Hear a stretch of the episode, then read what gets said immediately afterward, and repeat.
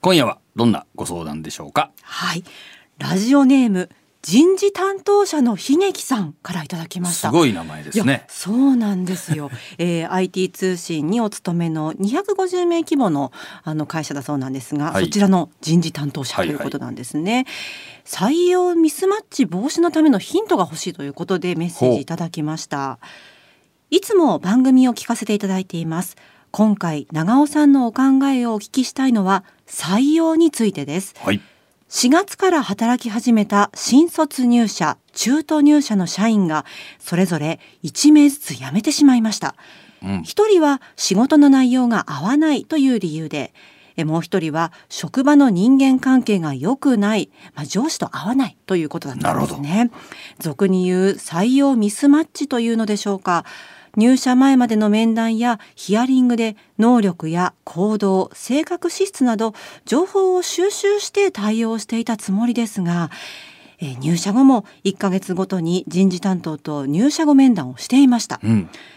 長尾先生の会社では採用ミスマッチ防止にどのように取り組まれているのでしょうか。何かヒントを得たいと思って投稿しました。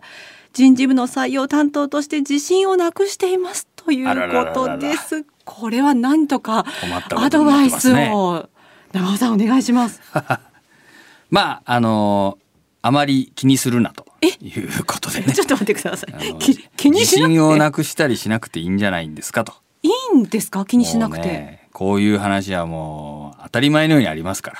まあまあよく聞くと言いますけれども、えー、でも新卒とね中途入社の人も2人も立て続けに辞めてしまうっていうのは、うん、まあね、えー、まあ、新卒と中途じゃまたちょっといろいろ意味合いが違うかもしれませんけどもね。はい。まあ自信なくす必要ないということなんですね。うん、すねはい、ただ今後もできれば同じようなことは繰り返したくないと思われているのではないかと。うん、そそこでちょっと2つの視点から長尾さんのアドバイスをいただければと思うんですけどまずは採用ミスマッチ防止のためのヒントって何かありますか？まああのなるべく入社前にネガティブ情報をお伝えしておくということでしょうかね。会社についてのネガティブ情報。そうですね。まあ、あまりあの無理して取ってこうやってねすぐ辞められるのが一番損失がでかいことになりますんで、うん、まああの問題というか懸念があるようなこととかね。いや結構きついよとかあしっかり勉強してもらうよとかあまあそういうことがあれば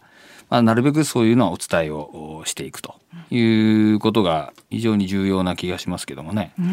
まあ、特に中東の人はもうビジネスっていうか仕事をしてるわけなんで、はい、まあ、きちんと伝えりゃそれで判断をしてもらうっていうことですよね。今回ご相談者の方入社前には面談やヒアリングも行っていて入社後も面談もしていたということで、うん、結構きちんとやられてたのかなと思うんですけど。まあだからどこまでその相手っていうかね、そのご本人の、えー、性格特性とか、その能力を見極める。それはもうテストとかいろんなもんがあると思うんで、えー、やってたと思うんですけどもやっぱ会社の仕事の中身をですね、まあ、どこまでどう丁寧に伝えるかっていうことですよね。なるほど夢いっぱいじゃなくてこんなハードな現実もあるよとか、うん、ここに難しさがあるよっていうこともちゃんと説明してあげると、はい。まあ、あとはまあ問題というか難しいのはやっぱ新卒の場合の学生さんなんで、はい、説明してもまあ分かんないというかやったことないからイメージがつかないみたいなことがありますよね。えー、まあ、そういう意味ではまあ最近あのインターンとかでえー、実際にその入社前にこう就業体験をするとかね、はい、まあ、そんなこともあったりするんですけども、あのまあ、なるべくこれもまあまず口で伝えるしかないんで伝えるわけなんですが。あとはやっぱりまあうちなんかでやってるのはあの新卒の場合にあの採用内定してから実際就職するまでに間がありますんで、はい、まあ、その間にあの内定者研修ですね、ええ、まあ、これをやってですねあの実際に、えー、まあ新入社員に教育するような内容のちょっと緩めみたいな教育を、うん、えー、何度もやっていくと。でそうすると当然その内定段階であの辞退っていうかね、はい、あの脱落していく人もいたりするんですけども、まあ、入ってから辞められるよりは、まあ、内定段階で辞めていただいた方がですね、まあ、会社側もですねご本人にとってもねお互いにとってもいいんじゃないかと思うんでね、まあ、そういうふうにされたらどうかなと思いますけどもね。そうですね。手元にちょうどあのアンケートの結果がありまして、うん、フレシャスパートナーズというところが行った学生に対してのアンケートなんですけれども、はい、内定後入社前までに仕事体験をしたいかというのに対して、うん、えー、91.1%の学生がしたいっていうふうに答えたということなんですね。まあ、やはりこれは学生の側も不安があるから体験をまずしてみたいという気持ちを持っているということですかね。まあね、うん。まあでもまあこのインターンも同じようなことなんですけども、はい、えー、まあ残念ながら日本の学生さんの場合には即戦力で来るわけじゃないんで、はい、インターンつってもですね、まあ、結局こうもうお客様扱いでね、うん、あのまあ、手間がかかるばっかなんですよね。はいだから就業体験とか言ったっていきなりできないんだから。確かに。うん。だから、あの、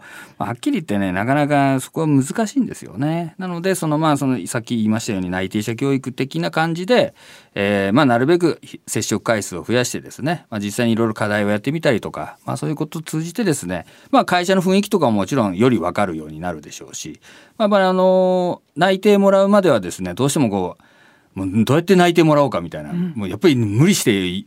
いい状態を見せようとね、ね、あのされますんで、はい、まあ、そこらが少しだんだん砕けてきた状態をですね、まあ、お互いこう見ながらですねあのミスマッチを防いでいくっていうか、まあ、当然部署の配属とか、まあ、そういったようなものもありますんで、まあ、そこら辺にちょっと時間をかけられた方が、まあ、入社後もですね、あのー、この人事担当者の悲劇さん非常に、えー、面談をねずっと定期的にやっておられたりとかして、まあ、結構ケアされてるんじゃないかと思うんですけども、はい、あのまあ、入社前にもですね、まあ、何度かそういう機会を、まあ、作っていくっていうね、まあ、どこまでやるかいろいろその、えー、世間のその協定とかいろんなもんがあるんであの微妙な会社のお考えにもよると思うんですけどもまあ、あの当然外資系とかそんなのはもうとっくの昔から採用段階からインターンとかやりまくって やってるわけなんで、はい、まあ、遠慮ばっかしたんじゃですね、まあ、なかなかうまくいかないし、まあ、お互いにとっていいことにならないということではないでしょうかね。うん、それからもう一つのポイントからアドバイスいただきたいんですけれども、はい、やっぱりねこう退職者が出た後って社内がちょっと動揺すると思うんですよ、うん、なんか彼辞めちゃったらしいよとか、うんうんうん、で迎え入れる側の体制をどう整えるかっていう課題もあると思うんですけれどもこれについてはいかがですか、うん、まあ、これもまあ根本的に言うとそのやっぱミスマッチをさせない方がいいわけなんで、うん、まあ、だから入ってやめられるよりは入る前に辞退していただいた方がまあいいとい。うことでもありますよね。はい、まあ、それとあの以前はやっぱりこの新卒なんか特に入って同期がつらつらっとこう連なって辞めていくみたいなことがありましたけど、はい、まあ、最近は逆にですね、まあ、辞めていくのもまあ別に珍しくなくなったんで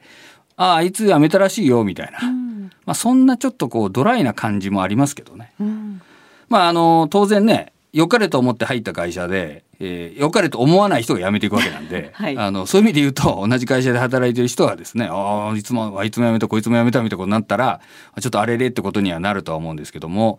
まあ、最近はどっちかというとあ、まあ、あの人にあの人の人生あの人の考えがあるありますからねみたいな。そんな感じの、えー、なんかドライな印象もありますけどもね。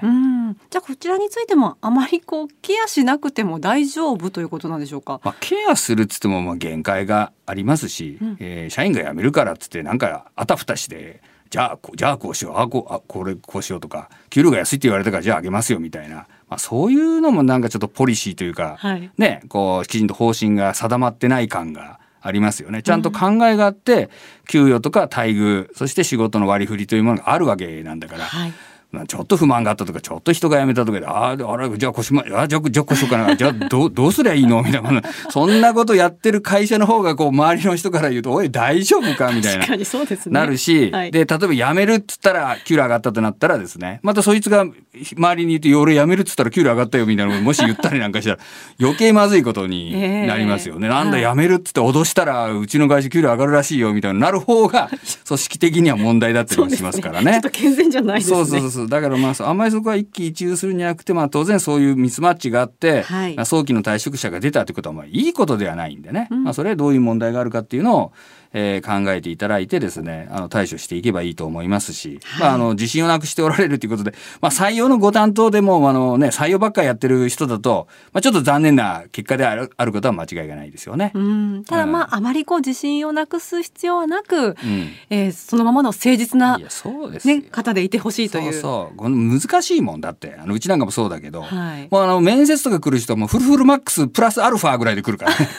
まあ確かに、まあ、どんだけすごい元気なはつらつでもすげえやつなのかぐらいな、はい、来るわけですよ。ええ、おこれはいい人が来たと思ってよっしゃっつってね採用するじゃない。はい、はい、どうぞって頑張ってくださいってやったらねおいおいあの勢いどうなったみたいな。